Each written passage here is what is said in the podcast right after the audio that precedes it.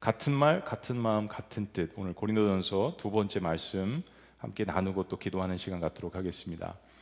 어, 형제 교회라는 교단이 있습니다. 참 성경적이고 너무 좋은 그 교단이에요.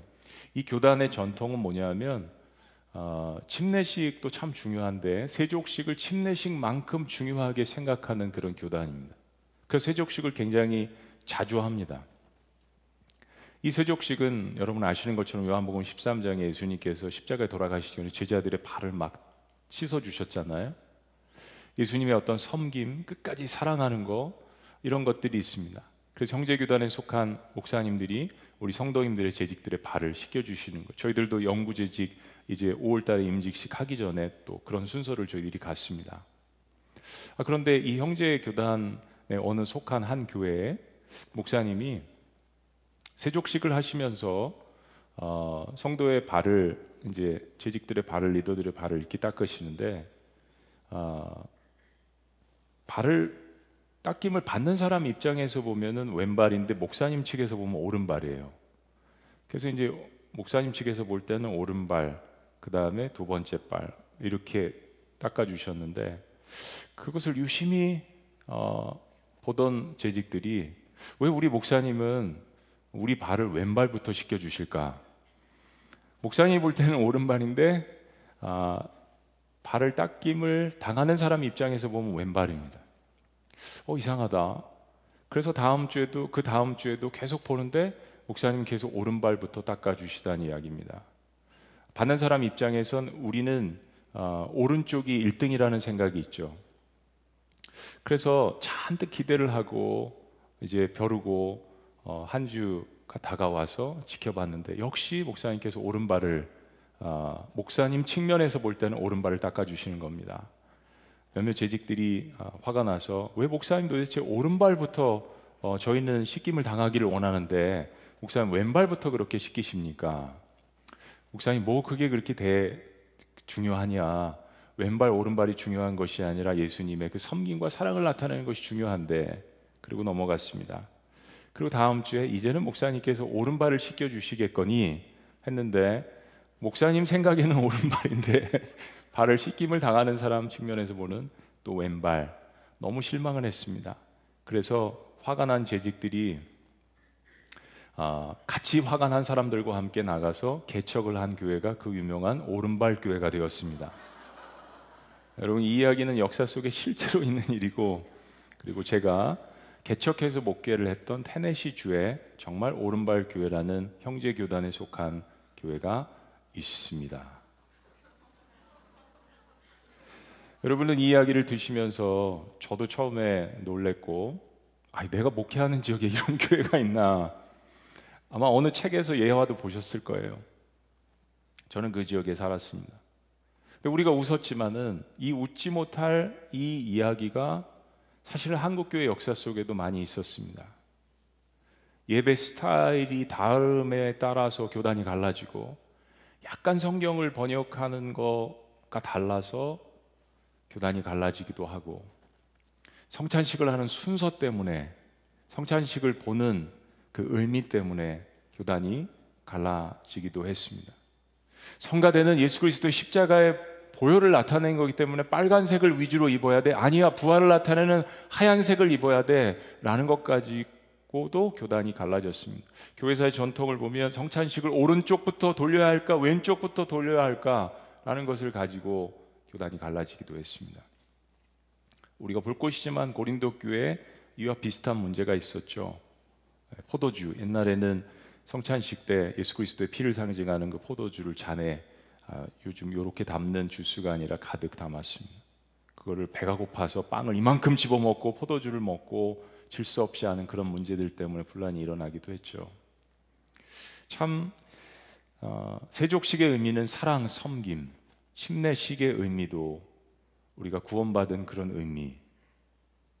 그리고 방금 말씀드린 성찬식의 의미는 정말 예수 그리스도의 살과 피를 우리가 기념하고 먹고 그런 의미인데도 불구하고 참 우리 인간들의 본질이 그 예수님께서 가르쳐 주시고 말씀하신 것에서 벗어나서 갈라지는 참 그런 웃지 못할 코미디가 교회 공동체 안에 역사 속에 있었다라는 것 너무 가슴 아픕니다. 사도 바울이 고린도에 있는 교인들에게 편지를 하면서 고린도에 있는 하나님의 교회 우린 지난주에 그 의미가 어떤 것인지 보았습니다. 고린도에 있는 하나님의 교회 마치 라스베가스에 있는 하나님의 교회 예. 뉴올리언스에 있는 하나님의 사람 앞에 있는 이 세속적인 단어와 뒤에 있는 이 거룩함이라는 이 단어가 매칭이 되지 않는 것 같지만 하나님께서 고린도에 있는 하나님의 교회라는 이 놀라운 말씀을 해주신 것이 참 우리들에게는 큰 격려가 되었습니다. 그들에게 하나님의 은혜와 평강이 있기를 간구하노라라는 이야기를 시작하면서 하나님께서 너희들에게 많은 언변과 지식과 성령의 은사를 주셨는데 그런 것들을 통해서 책망받을 것이 없이 견고하게 교회를 세워나갔으면 좋겠다라고 당부를 했습니다. 큰 격려와 당부 그리고 하나님께서 어떤 축복을 주셨는지를 이야기하면서 사도 바울은 본격적으로 고린도 교회 문제들에 대해서 열거하기를 시작합니다. 그 가운데 사도 바울 마음속에 가장 큰 아픔으로 자리 잡고 있었던 것이 바로 고린도 교회 분열의 문제였습니다. 자, 바울이 오늘 10절에서 이렇게 시작합니다. 우리 다 같이 한번 읽어 보시죠. 10절 형제들아 시작. 형제들아 내가 우리 주 예수 그리스도의 이름으로 너희를 권하노니 모두가 같은 말을 하고 너희 가운데 분쟁이 없이 같은 마음과 같은 뜻으로 온전히 합하라. 바울은 고린도 교인들에게 같은 말, 같은 마음, 같은 뜻을 가지라고 권면을 합니다. 그렇게 해야 교회 공동체가 분열이 되지 않고 한 마음을 가지고 사역을 할 수 있기 때문입니다. 그런데 사도 바울 귀에 어, 교회를 개척하고 이제 떠난 시점에서 사도 바울 귀에 이 분쟁에 대한 소리가 들리기 시작했습니다. 11절 말씀. 내 형제들아 글로의 지편으로 너희에 대한 말이 내게 들리니 곧 너희 가운데 분쟁이 있다는 것이라. 분쟁이 있다는 것이라. 자, 어떤 분쟁일까요? 12절 말씀 다 같이 시작. 내가 이것을 말하거니와 너희가 각각 이르되 나는 바울에게 나는 아볼로에게 나는 게바에게 나는 그리스도에게 속한 자라 한다는 것이니 고린도 교회 무려 파가 네 개나 되었습니다. 예. 저는 고향이 어, 화성군이었다가 이제 수원에서 자랐는데 수원에 가시면 어, 북문, 남문, 동문, 서문이 있습니다. 어, 파들도 있었어요. 북문파, 남문파, 어, 무슨 뭐 이렇게 깡패 조직들 같은 뭐 수원에 있는 사람들은 다 아셨을 거예요. 이건 세상에서나 이야기하는 파죠. 그런데 고린도 교회 안에 초대교회 공동체 안에 그런 파가 존재했다니 이거 믿을 수 없는 일이었습니다. 자, 이게 어떤 의미를 갖고 있는 파들일까요? 특별히 바울파. 바울은 고린도 교회를 개척한 개척자였습니다. 2차 전도 여행 때 브루스, 브리스길라와 아굴라를 통해서 디도 유스도의 집에서 교회를 개척했습니다. 개척해서 섬긴 기간이 18개월 정도밖에 되지 않습니다. 근데 하나님께서 강력한 성령의 기름 부음을 통하여서 짧은 시간에 그 고린도 어려운 지역에서 세속적인 지역에서 사람들이 예수님께로 막 오기 시작했습니다. 바울은 십자가를 설교했습니다. 예수 그리스도의 부활을 설교했습니다. 바울의 십자가의 신학을 받아들이고 사람들이 모여들기 시작했죠. 또 하나 오늘 본문에 나타난 파는 게바파입니다. 게바가 누구죠? 어, 베드로입니다. 어, 고린도 교회 베, 바, 베드로가 있지 않은데 아, 이 기독교의 전통을 따라서 게바파가 생겨납니다. 베드로를 추종하는 사람들이 생겼습니다. 열두 제자의 수종이었던 베드로죠. 아마 학자들은 베드로파는 전통주의적인 파였을 것이다. 그렇게 생각을 하고 추측을 합니다. 또 한 파는 그리스도파입니다. 이거 쉽게 이야기하면 예수님파예요. 예수님파. 나는 하나님파, 나는 예수님파, 나는 성령파. 그리스도에게 속하였다는 사람들이 말은 그럴듯한데 그들의 행동이 열매를 보여주지 못하고 또 하나의 분열을 가져다 주었습니다. 우리는 아무데도 속하지 않고 그리스도께 속했습니다라고 말을 하지만 그것을 무기로 모든 다른 사람들을 무시하고 사도 바울의 사도성도 무시했던 사람들도 추정됩니다. 그리스도파. 그러나 그 속 내용은 마카파였습니다. 마지막 네 번째는 아볼로파입니다. 아볼로파. 마지막으로 가장 문제가 되었던 파인데 다른 두 그룹들보다 내용적으로 더 문제가 되었던 것은 이 바울파와 아볼로파입니다. 아볼로는 어, 이집트 북쪽에 있는 알렉산드리아라는 그 당시에 로마 제국에서 가장 철학으로 유명했던 알렉산드리아 대학도 있었던 그런 곳에서 있었던 사람인데 사실은 흩어진 유대인 가운데 하나였습니다. 근데 브루스길라와 아굴라를 통해서 예수님을 영접했습니다. 브루스길라와 아굴라의 평신도들에게 제자 훈련을 받고 예수님을 영접하고 그리고 복음 증거자가 되었습니다. 상당한 지식층이고 학문에 뛰어났습니다. 그가 학문을 가졌다라는 것은 바로 알렉산드리아의 수사학을 공부한 거예요. 수사 말을 어떻게 잘하는가, 어떤 표현을 하는가. 당시의 사람들은 철학을 가지고 이야기하기를 좋아했고 논쟁하기를 좋아했고 그리고 웅변을 공부했습니다. 그러니까 말을 표현하는 방법 수사학을 공부를 하고 웅변을 공부하고 그 당시에 세속적인 헬라 학문들을 섭렵했던 이 아볼로가 예수님을 믿게 되었으니 얼마나 많은 지식과 언변을 통해서 사람들에게 복음을 증거했겠어요. 뛰어난 논리를 갖고 있었습니다. 어, 이 아볼로와 이 사도 바울을 비교를 하기 시작한 겁니다. 여러분 사도 바울도 설교를 잘하는 사람이고 말에 있어서는 뒤처지는 사람이 아닙니다. 사도 바울은 정통 유대인이죠. 근데 비교를 하자면 표현력을 비교를 하자면 우리가 사도 바울의 서신서를 27권 성경 가운데 대략 한 13권이라고 이야기하는데 읽어보시면 알 거예요. 조금씩 다르긴 하지만 아볼로와 비교를 했을 때는 사도 바울의 표현력은 약간 거칠고 그리고 불같은 면이 있습니다. 우리 성경 말씀을 읽으면서 캐치를 하게 됩니다. 마태복음 보는 맛이 좀 다르고 마가복음 보는 맛이 좀 다르고 우린 요한복음을 보고 있는데 또 좀 달라요. 이처럼 하나님께서는 각 사람의 달란트와 그 사람의 배경과 모든 것들을 참 오묘하게 하나님께서 사용을 하셨습니다. 바울 역시 유대인으로서 대단한 학식을 갖고 있고 율법을 공부한 사람. 참 로마서 말씀을 보면 엄청난 말씀의 지식과 또 구약을 관통하면서 그 표현력 논리를 갖고 있었어요. 그런데 아볼로는 언변이 더 세련되고 세상 사람들이 봤을 때 지적인 능력, 웅변술, 구약 강해 기술, 동시에 바울처럼 예수님에 대한 뜨거운 열정을 가졌는데 사람이 사람들을 볼 때는 자기 기호에 맞게 보잖아요. 그러니까 그 가운데서 갈라지게 되는 겁니다. 난 아볼로가 좋아. 나는 바울이 좋아. 아니야, 난 전통적인 베드로가 좋아. 아니야, 나는 그리스도가 좋아. 모든 사람들이 그리스도를 좋아하지만 또 그리스도께 속한 사람들은 그것을 자신의 유익의 재료로 삼아서 사람들을 무시하곤 했습니다. 그런데 사실은 아볼로가 이 논리와 변증을 가지고 당시 헬라인이나 헬라파 유대인들을 굴복시키고 뜨거운 열정을 가지고 복음을 증거하는 사도 바울 못지않은 뛰어난 그러한 복음 증거자였는데 그런 아볼로를 추천을 하고 고린도 사역에 투입시킨 것이 누구냐 하면 다른 사람이 아닌 바로 사도 바울이었습니다. 그런데 문제는 사람들이었어요.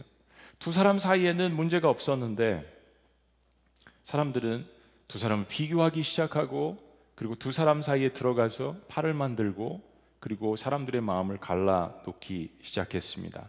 바울과 아볼로 사이에는 전혀 문제가 없었습니다. 그들은 팀 사역을 했고 그 역할과 그리고 달란트가 달랐던 것입니다. 그런데 사명이 다른 이 두 사람을 놓고 사람들은 다르게 보기 시작했던 것입니다. 그리스도를 온전히 따라하는 사람들이 누구에게 침례를 받는 것이 더 중요한가를 생각했습니다. 침례 자체가 구원을 주신, 주는 것이 아님에도 불구하고 누구에게 침례를 주는 것이 가문의 영광으로 생각했습니다. 당을 짓는 것은 누구를 극단적으로 추종하고 좋아하는 모습으로 나타납니다. 여러분, 교회 안에서 정말 진심으로 예수님 중심이 아닌 사람의 당을 지어서 열심을 내는 것은 순수한 모습으로 가장 될지는 모르겠지만 실상은 자기 목적의 실현이나 교만으로 변질될 수 있습니다. 교묘한 죄가 우리 안에 신앙생활 하면서 있게 되는 거죠. 근데 우리는 그리스도의 보혈로 세워진 교회로서 오늘 본 말씀처럼 사도 바울의 당부처럼 같은 말, 같은 마음, 같은 뜻으로 온전히 합하는 것에 힘을 쓰라는 이 하나님의 말씀에 귀를 기울여야 합니다. 여러분 충분히 다른 생각이 있을 수 있습니다. 다른 의견이 있을 수 있죠. 다른 생각이 있을 수 있습니다. 그러나 함께 기도하면서 결국 서로를 존중하면서 일치를 보여하는 이 세상에 유일한 공동체가 있다면 그것은 바로 교회 공동체여야 합니다. 그런데 다른, 다른 일에 신경을 쓰다 보면 사탄이 우리의 사이를 틈타죠. 교회가 소모전을 하면 안 됩니다. 사탄이 던져놓은 덫에 걸려서 교회 사명을 잃어버리게 되고 교회 본연의 모습도 잃어버리게 되고 교회 능력도 잃어버리게 되고 세상의 빛과 소금의 역할을 감당해야 되는 교회가 오히려 세상의 손가락질을 받을 수 있습니다. 자, 그렇다면 오늘 우리가 추구해야 되는 같은 말, 같은 마음, 같은 뜻은 무엇일까요? 오늘 본문을 통해서 적어도 세 가지를 함께 나누기를 원합니다. 첫째는 교회가 존재하는 방식은 바로 연합이라는 것입니다. 여기에 대해서 분명한 같은 말, 같은 마음, 같은 뜻이 존재합니다. 교회가 존재하는 방식, 연합이라는 것입니다. 10절에 온전히 합하다라는 여기 동사가 카타리조라는 헬라어입니다. 그런데 이 뜻이 어, 원어적으로 무슨 뜻이냐면 헤어진 것을 깊다, 수선하다라는 뜻입니다. 헤어져 있는 것을 깊고 엉망이 된 것을 수선해서 온전케 하다 그렇습니다. 바로 예수님의 제자들의 직업이 어부인데 그들이 찢어진 그물을 깁는 데 쓰여졌던 헬라어 단어가 바로 이 카타리조 온전히 합하다란 단어입니다. 사랑하는 여러분, 분열된 교회 모습은 찢어진 그물과 같습니다. 아무리 열심히 기도하고 아무리 열심히 제자 훈련하고 아무리 열심히 성경 공부하고 아무리 열심히 섬겨도 여러분이 전도해서 그물 안으로 고기들을 모았다라고 생각을 하지만 다 찢어진 그물 사이로 나가게 되어 있습니다.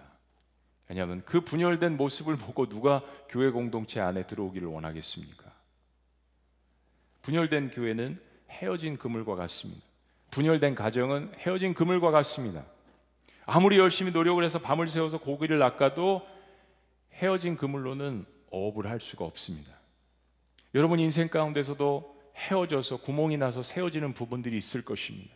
그것이 인간관계일 수도 있고요, 물질일 수도 있고요, 건강일 수도 있고요, 우리의 삶의 영적인 누수 현상이 일어나는 곳이 있을 수 있습니다.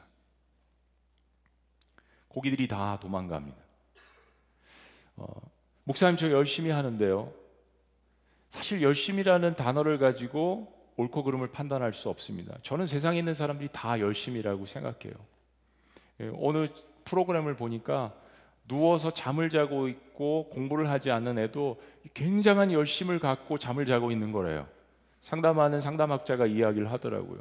너무 여러 가지 것들이 두렵고 스트레스를 받은 나머지 다 포기하고 잠을 자는데 열중을 하는 것이랍니다. 여러분 세상에 열심 없는 사람 없습니다. 다 무엇인가를 하고 무엇인가에 열중을 그 나름대로 하고 있다는 이야기입니다. 그러나 어디가 찢어져 있는지 만약에 그 영적인 누수 현상이 있다면 열심과 상관없이 인생이 계속 방전되고 있는 것입니다. 교회 공동체도 마찬가지입니다. 예수님이 세우신 교회를 사랑하는 성도는 교회가 존재하는 방식이 연합이고 하나 된 것을 반드시 기억해야 합니다. 여기는 노력이 필요하겠죠. 정말 진실된 기도가 필요하겠죠. 한 마음이 필요하겠죠. 예수님의 귀중한 보혈로 흩어져 있는 우리가 사실은 흩어져 있다가 하나로 모여져 있었기 때문에 성령께서 하나가 되게 하신 것을 힘써 지키게 하라는 에베소의 말씀처럼 이것은 우리가 지켜야 되는 분명한 사명입니다. 때로 이 사실을 어, 뼈저리게 느끼게 하기 위해서 공동체 어려움을 주실 수도 있습니다. 가정도 마찬가지고요. 교회 공동체도 마찬가지입니다. 자, 분열의 한 모서리에는 사도 바울을 맹목적으로 따르는 사람들도 있었습니다.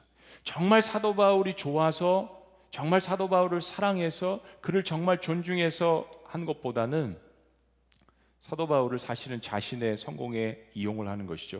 그런 사람들을 위하여서 사도 바울이 이런 충고를 합니다. 13절 말씀. 다 같이요. 이자 그리스도께서 어찌 나뉘었느냐 바울이 너희를 위하여 십자가에 못 박였으며 바울의 이름으로 너희가 침례를 받았느냐 자기를 따르는 사람들에게 이런 이야기하기가 사실은 쉽지 않습니다. 인간이 다 알면서도 그리스도께서 어찌 나뉘었느냐? 내가 너희를 위해서 십자가에 못 박혔느냐?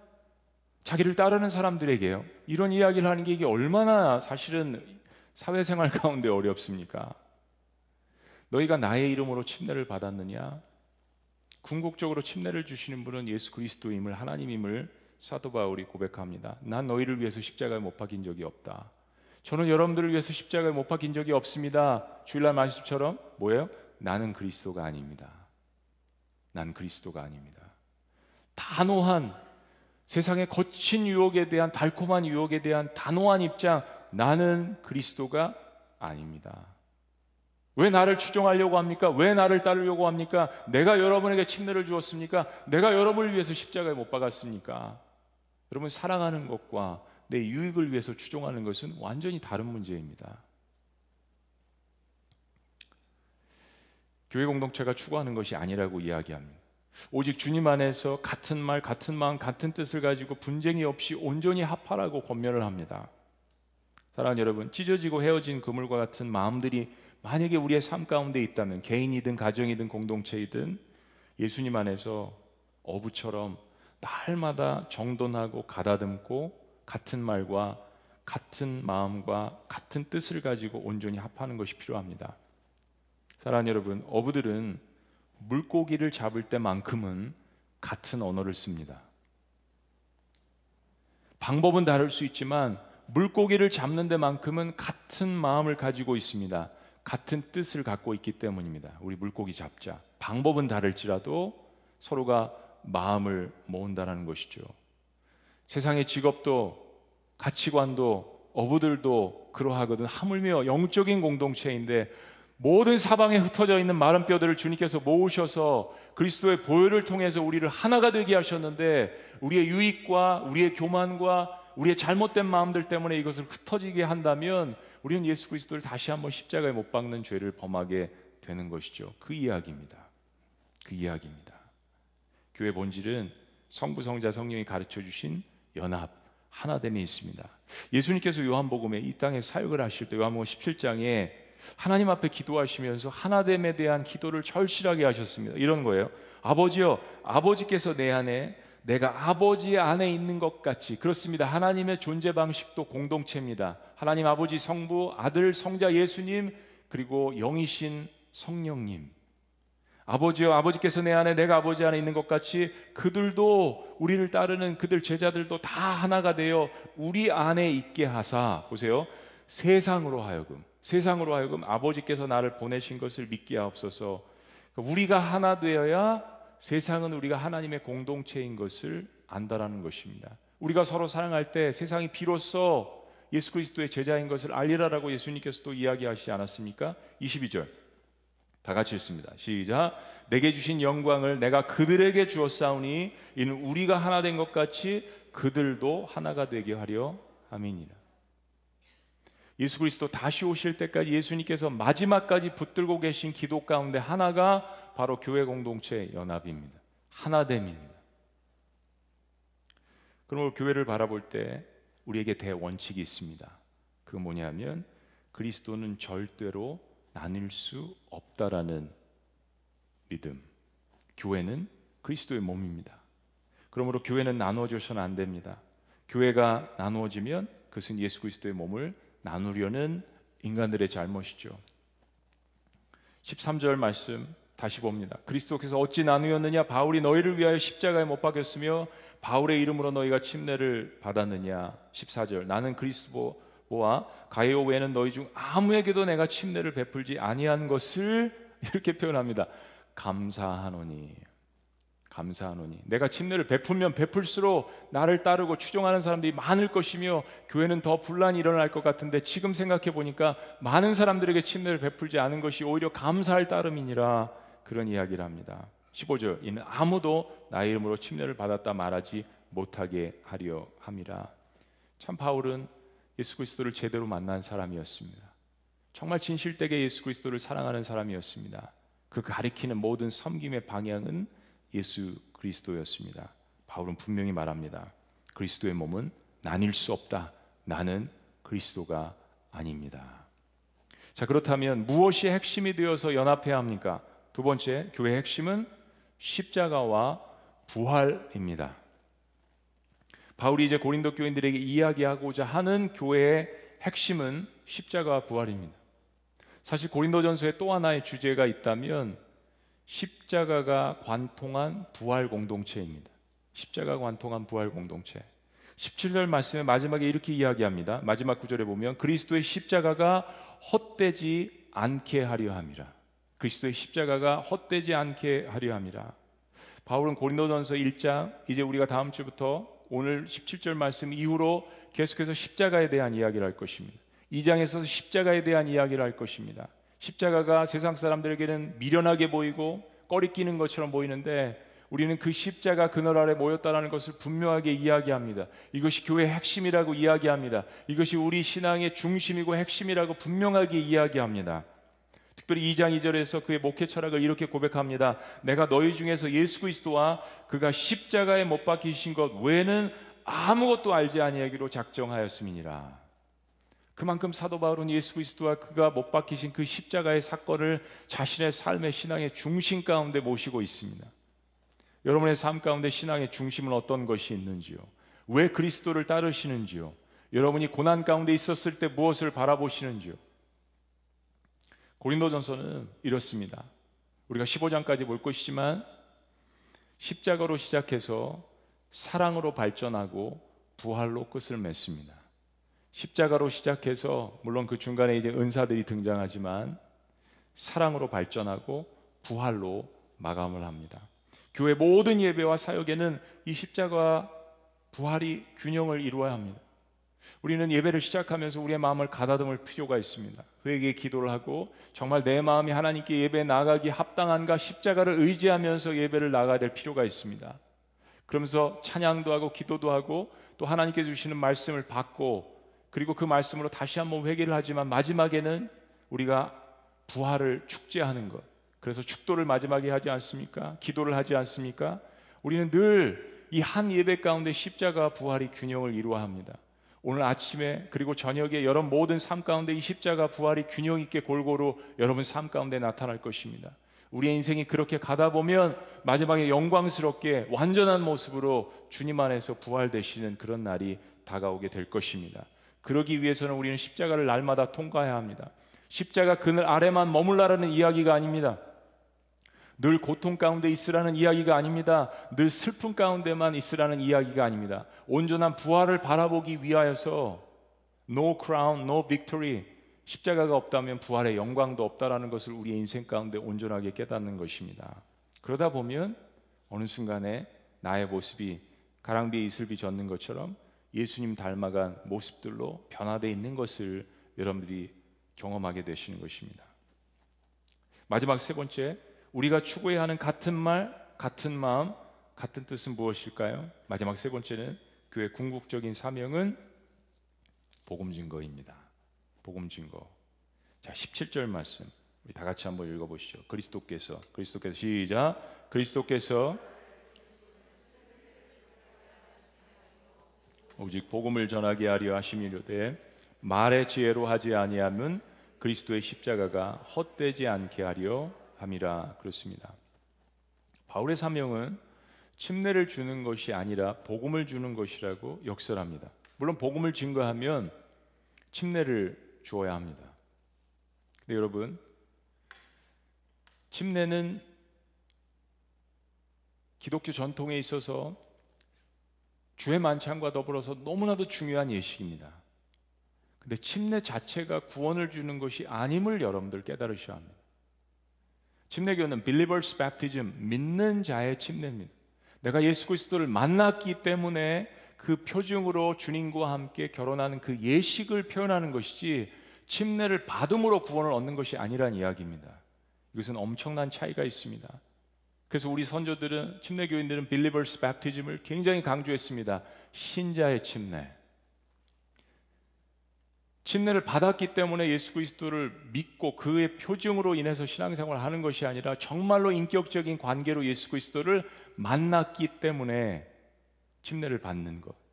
이것은 엄청난 의미가 있습니다. 사랑하는 여러분, 구원받은 강도 한 강도를 기억하시죠? 그 강도가 십자가에서 내려와서 침례받고 천국 갔나요? 아닙니다. 침례와 세례를 받을 수 없는 환경 가운데 있는 사람들이 있습니다. 전쟁터에서, 감옥에서, 이슬람 지역에서 질병 때문에 침례와 세례를 받을 수 없는 사람들도 있죠. 침례와 세례 자체가 구원을 주는 것이 아닙니다. 고린도 교회는 그런 문제들도 있었습니다. 바울은 분명하게 이야기합니다. 구원은 오직 예수 그리스도의 십자가와 피로 복음의 능력으로 구원받는 것이람을 이야기하는 것입니다. 교회는 여러 가지 사명이 있습니다. 우리는 예배도 드리고 소그룹 나눔도 하고 제자 훈련도 하고 또 사역과 성김도 합니다. 근데 교회는 결국 그 모든 것을 통하여서 나 같은 죄인 하나가 예수 그리스도께로 돌아오게 하는 이 복음 사역의 모든 것이 초점이 맞추어져 있어야 합니다. 모든 것들이 교회 사역 가운데 다 잘 되는 듯 하나 모든 것들이 잘 톱니바퀴 몰리듯이 잘 돌아가는 듯 하나 매주일 구원받는 영혼 하나 없고 전도하는 영혼 하나 없고 선교하는 영혼 하나 없다면 그 교회는 모든 것이 잘 된 듯 하나 모든 것이 허물어지는 교회임이 맞습니다. 이 땅에 주님께서 교회를 세우신 마지막 우리의 모든 목표가 나 같은 죄인 하나를 구원하는 데 있기 때문입니다. 우리가 힘을 가지고 시스템을 가지고 맨파워를 가지고 financial resource 재정적인 능력을 가지고 우리가 무엇을 할 것입니까? 세상에도 이런 공동체는 수없이 많이 존재하고 조직력과 시스템으로 이야기하자면 훨씬 더 많은 기술과 그리고 맨파워를 가진 그룹들과 집단들이 많습니다. 그럼 교회는 무엇을 해야 하는 곳일까요? 이 많은 것들을 가지고 예수님 분명하게 이야기하셨습니다. 너희는 가서 모든 족속으로 제자를 삼으라. 너희는 가서 모든 부류의 사람들을 제자로 삼아라. 그들을 아버지와 아들과 성령의 이름으로 침례를 주어라. 교회 복음 사명 분명한 우선순위에 있음을 우리는 늘 잊지 말아야 하는 것입니다. 때문에 사도 바울의 복음 증거는 말의 지혜 있지 아니하다라고 이야기합니다. 확신 있게 이야기합니다. 왜냐하면 그 사명을 주신 분이 하나님이시기 때문에 그것을 감당할 능력을 주시는 분도 하나님이심을 믿는 것입니다. 우리가 그리스도인이라면 저와 여러분들은 사실은 다 값없이 주시는 은혜를 받은 사람들입니다. 한번 따라해 보시죠. 값없이 주시는 은혜. 때문에 우리는 우리 자신의 목적을 가지고 그리스도의 몸을 분열케 할 수 없습니다. 오히려 생각과 방법이 조금씩 달라도 그리스도의 복음 안에서 하나가 될 수 있는 것이 교회 공동체이고 교회 공동체는 그 모습을 세상 가운데 보여야만 합니다. 우리 이렇게 다양한 부류의 사람들이 모였습니다. 우리 이렇게 다양한 생각들이 있습니다. 다양한 환경과 다양한 생활 수준도 있습니다. 그러나 복음 안에서 하나가 될 수 있다라는 것을 세상 가운데 펼쳐 보이는 것, 세상 사람들도 그 모습을 보고 격려를 받고 소망을 얻을 수 있는 것. 지금 이 시대의 세상은 그런 공동체에 목말라 하고 있습니다. 너무 사람들이 다 외로워하잖아요. 어느 그룹에 어느 소그룹에 들어갔다가 상처를 받고 나오는 사람들도 많지 않습니까? 사람들은 정말 외롭고 답답해하고 두려워합니다. 그래서 진정한 공동체를 원합니다. 요즘 사람들은 모든 것에 다 접속을 하죠. 아마 여러분들 오늘 인터넷에 접속을 안 하신 분이 없을 거예요. 접속되어 있는가? 이건 다른 말로 이야기하면 Are you connected? 정말 여러분들 연결되어 있습니까? 무엇에요? 다 사랑에 목말라 있지 않습니까? 무엇에 연결되기를 원하십니까? 무엇을 찾고 계십니까? 사람들은 진정한 공동체를 찾고 있다니까요. 정말 사랑에 인정에 목말라 있습니다. 교회 공동체가 그 연합과 일치와 사랑의 모습을 보여주지 않는다면 세상에는 소망이 없습니다. 자유함이 있으면서도 질서가 있고 고난이 있으면서도 평안함이 있고 다른 생각이 있으면서도 일치를 보고 방법이 달라도 연합을 할 수 있고 무엇보다도 우리가 살아온 길이 달라도 우리는 서로를 향해서 형제 자매라고 부를 수 있는 공동체. 왼발이든 오른발이든 그것이 중요한 것이 아니라 성찬식을 어디서 시작하는가가 중요한 것이 아니라 어떤 옷을 입고 있는가가 중요한 것이 아니라 우리 모두는 다 예수 그리스도의 십자가의 보혈로 지어 주신 그 옷을 입고 있다는 그 마음 가운데 연합과 화해와 일치를 보일 수 있는 공동체. 그리스도 하나라면 십자가와 부활이라면 온전한 복음의 능력이라면 성경적인 가치관이라면 그 안에서 연합할 수 있는 공동체. 그 공동체가 바로 하나님 나라 공동체인 것을 믿으시기를 주의 이름으로 축원합니다. 왜냐하면 그리스도께서 저와 여러분들 한 사람 한 사람을 위해서 죽으셨기 때문입니다. 우리는 하나님 한 분을 섬기는 영적 가족 공동체입니다. 때문에 성령 안에서 같은 말, 같은 뜻, 같은 마음으로 예배하고 섬기고 사역하고 사랑하는 것이 중요합니다. 거기에 저와 여러분들이 이제까지 맛보지 못했던 놀라운 하나님께서만 주시는 부흥의 역사가 가장 좋은 곳이 아직 남아 있습니다. 하나님 항상 미래적인 하나님이시죠. 우리가 과거에 경험했던 놀라운 영적 부흥의 역사들도 있지만 하나님은 미래를 향해서 나가시는 분이기 때문에 가장 좋은 것이 아직 남아 있습니다. 그러나 특별히 서로가 다른 모습, 다른 환경 가운데 있었지만 그리스도 안에서 함께 연합된 모습으로 예배하고 정말 한 마음으로 몇 가지의 기도 제목을 가지고 함께 하나님 앞에 기도했을 때 놀라운 성령의 폭발적인 역사를 부어 주시는 것이 바로 두나미스 하나님의 성령의 역사인 것을 믿으시기를 주의 이름으로 축원합니다. 그것이 바로 마가의 다락방에 나타난 성령의 역사였습니다. 그것이 800년 전 유엘이 보았던 환상이었습니다.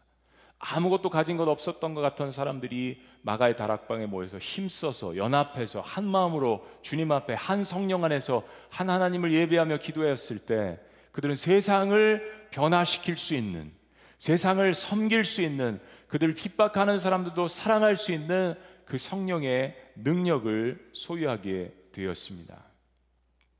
같은 말, 같은 마음, 같은 뜻. 교회여, 성도들이여, 그리스도 안에서 연합하시기를 주의 이름으로 축원합니다. 기도하시겠습니다.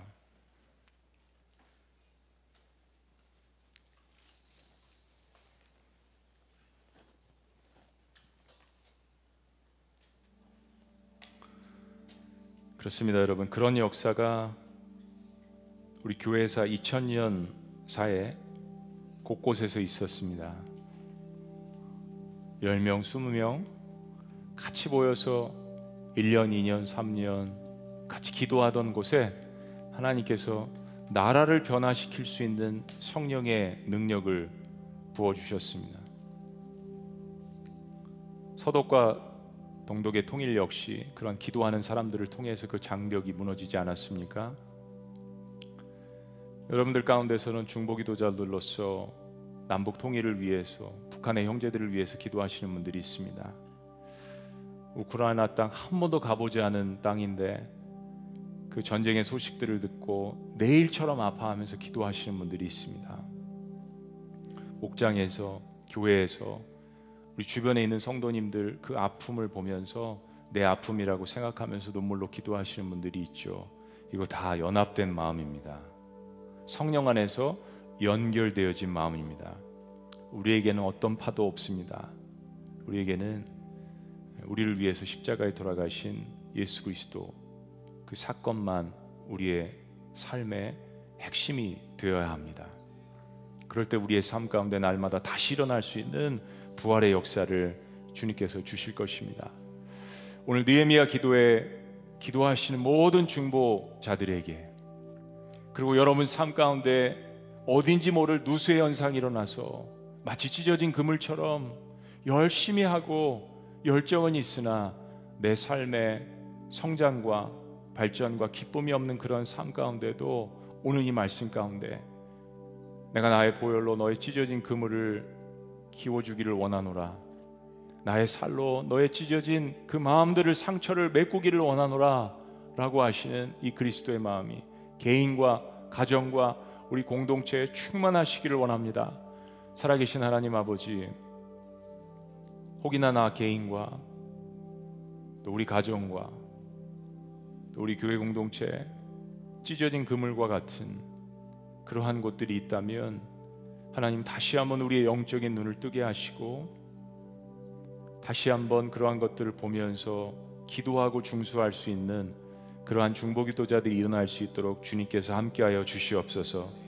이제까지 그러한 눈물의 중보의 기도자들이 있었기 때문에 교회 하나됨을 위하여서 연합을 위하여서 사랑을 위하여서 화해를 위하여서 희생을 위하여서 끊임없이 누군가가 골방에서 예배 가운데 기도의 모임 가운데 기도한 것을 통하여서 우리 교회가 28년 동안 존재해 왔는 줄로 믿습니다. 이제는 집사님, 장로님, 권사님, 형제님 자매님 저도 그 기도 같이 할래요. 우리 함께 연합된 마음으로 같이 하기를 원합니다. 우리 성령 안에서 함께 기도합시다. 라는 기도하는 사람들이 하나님이 교회 넘치게 일어날 수 있도록 우리 주님께서 축복하여 주시옵소서. 우리의 작은 시작입니다. 이 느헤미야 금요 기도회를 통하여서 하나님 기쁘게 영광 받아 주시고 수많은 기도의 제목들이 하나님 이 한두 시간 기도하는 이곳에 모여진 연합된 기도회를 통하여서 새벽 재단과 여러 하나님 모든 기도의 모임들이 힘을 받을 수 있도록 주님께서 함께하여 주시옵소서. 이곳에 수많은 치료와 또 회복의 역사가 있기를 원합니다. 하나님께서 연약한 자들을 만지시고 치료하시고 그들의 육신적인 질병이든 영적인 질병이든 마음의 질병이든 주님께서 만져주시는 놀라운 하나님 신유의 은사도 나타날 수 있도록 인도하여 주시옵소서. 사모하는 자들에게 부어주시는 그 하나님의 말씀과 하나님의 능력을 경험하는 시간들이 될 수 있도록 우리 주님께서 함께하여 주시옵소서. 하나님 성령님을 깊이 경험하기를 원합니다. 하나님의 말씀의 깊이를 온전히 경험하기를 원합니다. 전능하신 그 하나님의 역사하심과 하나님의 만지시는 손길들을 경험하는 아버지 기도의 시간이 될 수 있도록 역사하여 주시옵소서.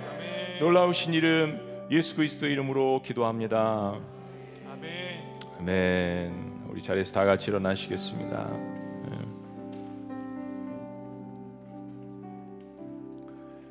우리 찬양 주신 말씀 생각하시면서 그대로 가사 그대로 기도하는 마음으로 고백하는 거예요. 오늘 이곳에 계신 성령님, 오늘 성령님께서 이곳에 계심을 믿으십니까? 아멘. 그렇습니다. 하나님께서 나와 함께 하십니다. 한번 따라해 보시죠. 하나님께서 하나님께서 지금 지금 나와 나와 함께 하십니다. 함께 하십니다. 오늘 이곳에 계신 성령님 우리에게 말씀하시고 우리를 가르치소서 다친 우리 마음 혹시 열려지지 않은 마음 찢어진 그물과 같은 마음 괜찮습니다 열어 주시고 주의 빛으로 밝혀 우리를 인도하소서 주님보다 앞서지 않고 저와 여러분들의 고백이 되어야 합니다.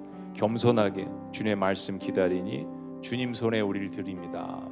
얼마나 아름다운 고백입니까? 이 고백이 한 사람 한 사람 가운데 있을 때 성령께서 자연스럽게 우리들의 마음을 하나로 묶어 주실 줄로 믿습니다. 수지와 분당도 GMN도 필그림도 경기대도 곳곳에서 가정에서 예배하시는 모든 분들도 이 시간 We are connected in the Holy Spirit 성령 안에서 다 연결되어지는 그러한 역사가 있기를 원합니다. 함께 찬양합니다. 오늘 이곳에 계신 성령님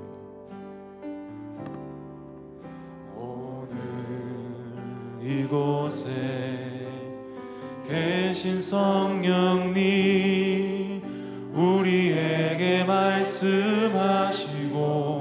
우리 가르치소서 갇힌 우리 마음 닫힌 우리 마음 열어주시고 주의 빛으로 밝혀 우리 인도하소서 주님보다 주님보다 고백합니다. 앞서지 않겠습니다. 않 고 고백합니다. 겸손하게 겸손하게 주님의 말씀 기다리니 우리 인생이 주님 손에 주님 손에 나를 드립니다. 나를 드립니다 사랑으로 사랑으로 인도하소서 다시 한번 고백합니다. 오늘 이곳에 계신 성령님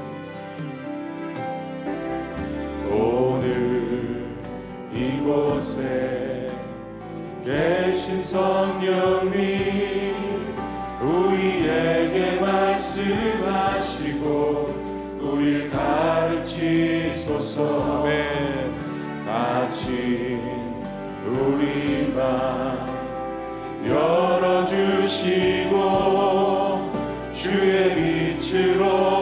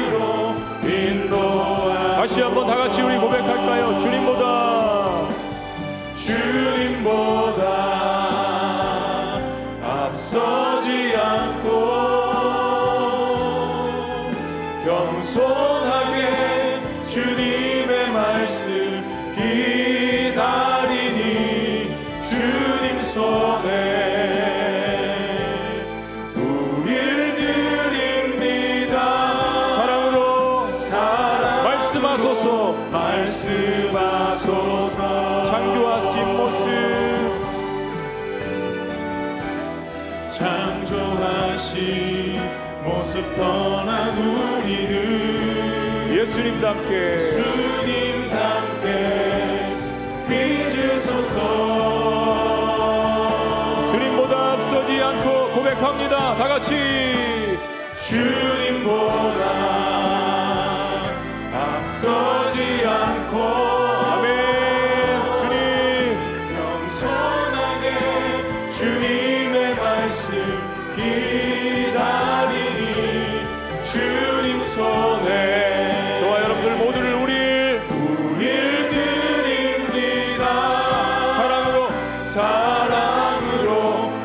다시 한번 우리 더 크게 담대하게 고백할까요? 주님보다 앞서지 않겠습니다.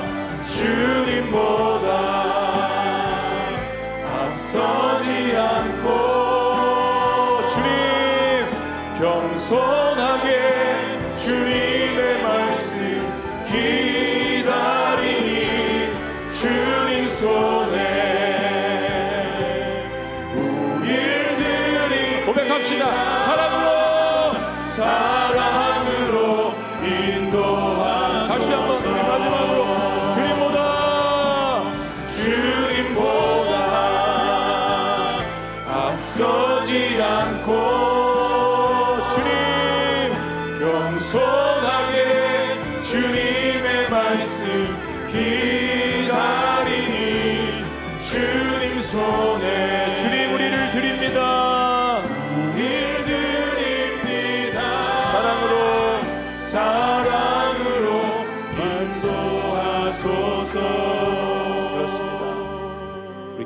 기도 제목들도 같이 할 건데요. 먼저 나의 상황이 어떻든 나의 삶이 어떻든 우리 연합된 마음으로 교회 공동체를 위해서 기도했으면 좋겠습니다.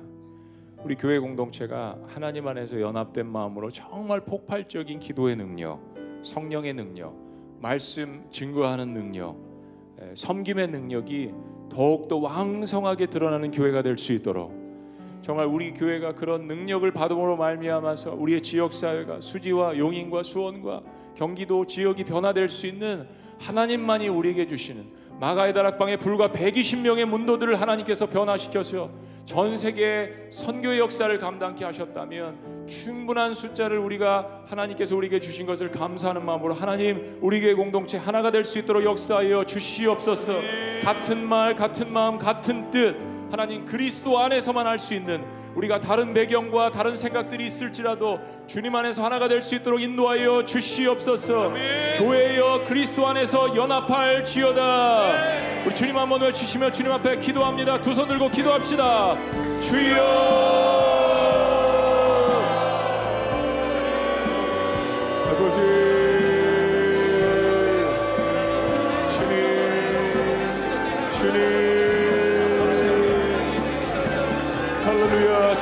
찬양하는 하나님 저희가 될 수 있도록 인도하여 주시옵소서. 사람의 생각과 뜻이 아닌 예수 그리스도의 깃발만 높이 흔드는 교회가 될 수 있도록 인도하여 주시옵소서. 하나님 모든 강력을 파하시는 견고한지를 파하시는 그리스도의 모양의 십자가가 임한 교회가 될 수 있도록 인도하여 주옵소서. 부활의 역사가 하나님 아버지 모든 어둠의 권세를 다스리는 교회가 될 수 있도록 인도하여 주시옵소서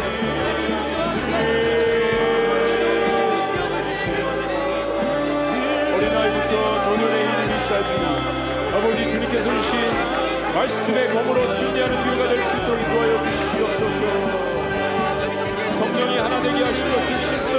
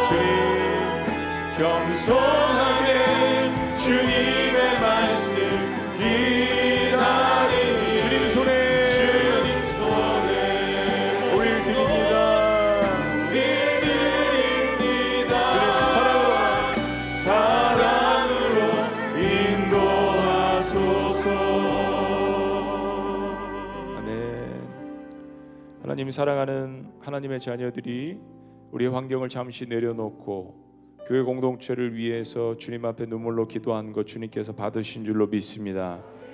기도가 우리의 삶 가운데 지속적으로 이루어질 때 어느 순간 마가의 다락방에 주님께서 부으셨던 성령의 강력한 역사가 하나님 우리 교회 공동체에 부어줄 줄로 믿습니다.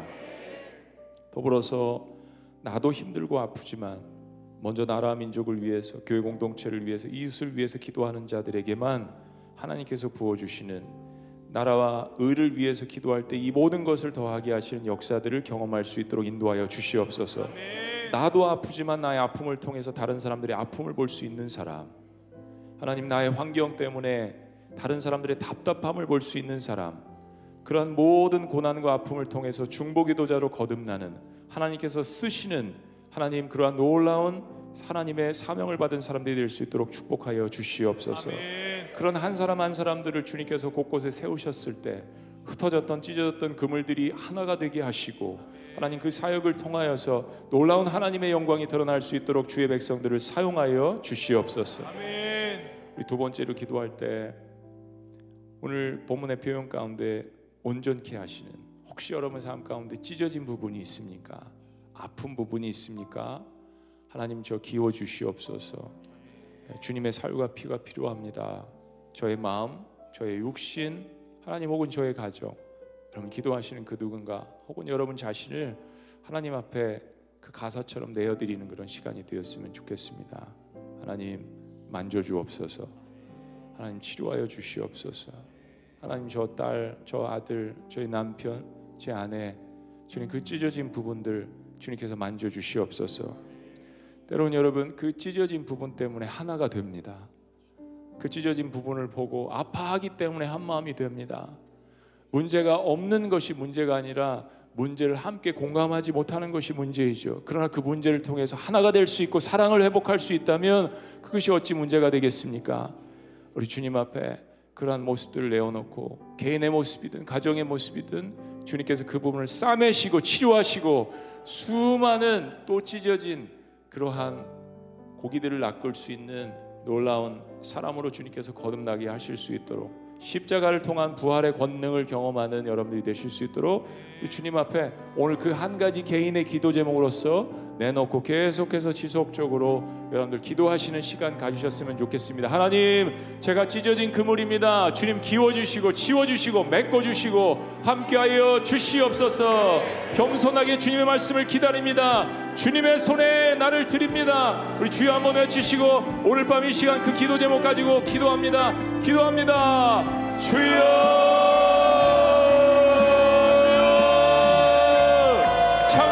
모습을 우리를 예수님답게 빚어 주시옵소서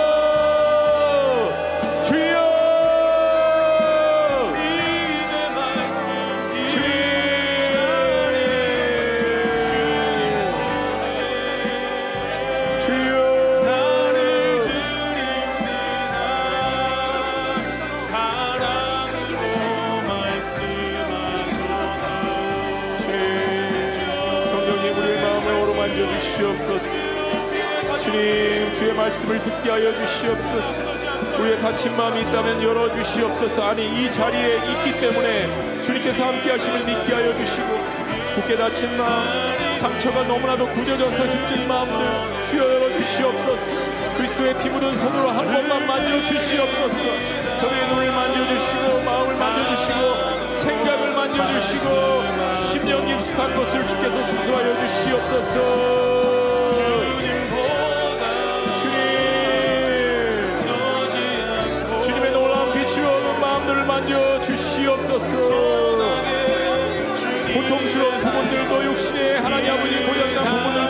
주시옵소서. 주님